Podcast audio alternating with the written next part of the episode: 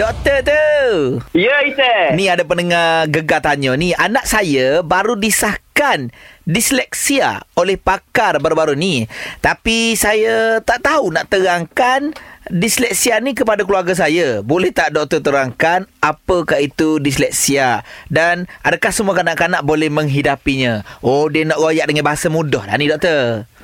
Ah, gini. Terima kasih Isa, Syah dan mm-hmm. juga semua pendengar pilihan nombor pendengar gegar pilihan nombor satu Pantai Timur. Mm-mm. Okey, kalau disleksia ni dia sebenarnya tak ada definisi yang tepat berkaitan disleksia. Dia adalah di mana keadaan tu gangguan kognitif terutama dalam pendengaran, penglihatan uh, dan juga sebutan atau apa-apa yang terlibat dengan proses pembelajaran lah. Dia disebabkan oleh gangguan neurobiologikal seseorang. Susah juga nak explain tu dengan bahasa mudah kat gini lah. Hmm.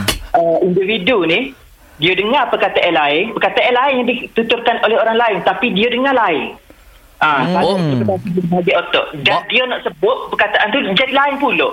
Oh, faham. Oh. Ha, ha, ha. Dia di kesihatan dia boleh diiktiraf sebagai di Malaysia lah sebagai orang kurang upaya. Hmm. Uh, benda kesihatan dia tu tak nampak. Ya, Hmm. dan dia selalu ADHD.